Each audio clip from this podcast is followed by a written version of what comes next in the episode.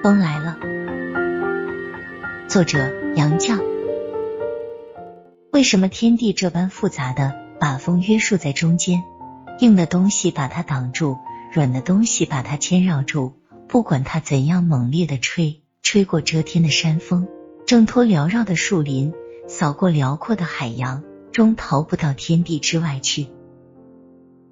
或者为此，风一辈子不能平静，和人的感情一样。也许最平静的风，还是拂拂微风。果然，闻风不动，不是平静，却是酝酿风暴了。蒸闷的暑天，风重重的把天压低了一半，树梢头的小叶子都沉沉垂着，风一丝不动，可是何曾平静呢？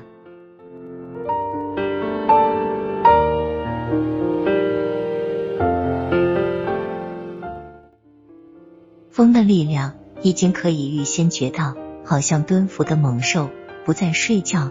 正要纵身远跳，只有浮浮微风最平静，没有东西去阻挠它。树叶儿由它撩拨，杨柳顺着它弯腰，花儿草儿都随它抚养，门立窗里任它出进，青云附着它浮动，水面被它微着，也柔和的让它搓揉。随着早晚的温凉，四季的寒暖，一阵微风，像那悠远清淡的情感，使天地浮现出忧喜不同的颜色。有时候一阵风是这般轻快，这般高兴，顽皮似的，一路拍打拨弄；有时候淡淡的带些清愁，有时候润润的带些温柔，有时候寒爽，有时候很凉。谁说天地无情？他只微微的笑，轻轻的叹息，只许一只着风拂拂吹动，因为一放松，天地便主持不住。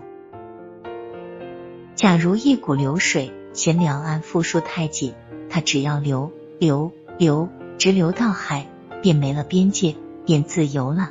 风呢，除非把它紧紧收束起来，却没法儿解脱它。放松些，让它吹重些吧，树枝儿便拦住不放，脚下一块石子，一棵小草，都横着身子，伸着臂膀来阻挡。窗嫌小，门嫌狭，都挤不过去。墙把它遮住。房子把它罩着，但是风顾的这些吗？沙石不妨带着走，树叶儿可以卷个光，墙可以推倒，房子可以掀翻。再吹重些，树木可以拔掉，山石可以吹塌，可以卷起大浪，把大块土地吞没，可以把房屋城堡一股脑儿扫个干净。听他狂嚎、狞笑、怒吼、哀嚎一般，遇事阻挡他。遇事发狂一般推撞过去，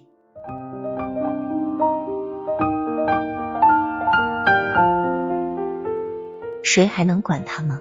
地下的泥沙吹在半天，天上的云压进了地，太阳没了光辉，地上没了颜色。只要把天地捣毁，恢复那部分天地的混沌。不过风究竟不能掀翻一角青天，撞将出去。不管怎样猛烈。毕竟闷在小小一个天地中间，吹吧，只能向海底起伏鼓动着的那股力量，掀起一浪，又被压伏下去。风就是这般压在天底下，吹着吹着，只把地面吹起成一片凌乱，自己照旧是不得自由。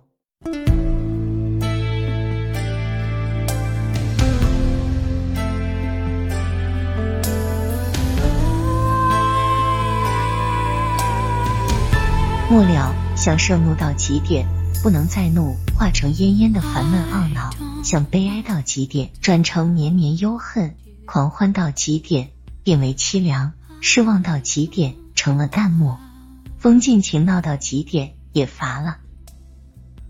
不论是炎冷的风，蒸热的风；不论是哀嚎的风，怒叫的风，到末了，渐渐而微弱下去，剩几声悠长的叹气。便没了声音，好像风都吹完了。但是风哪里就吹完了呢？只要听平静的时候，夜晚黄昏，往往有几声低嘘，像安命老人无可奈何的叹息。风究竟还不肯驯服，或者就为此吧，天地把风这般紧紧的约束着。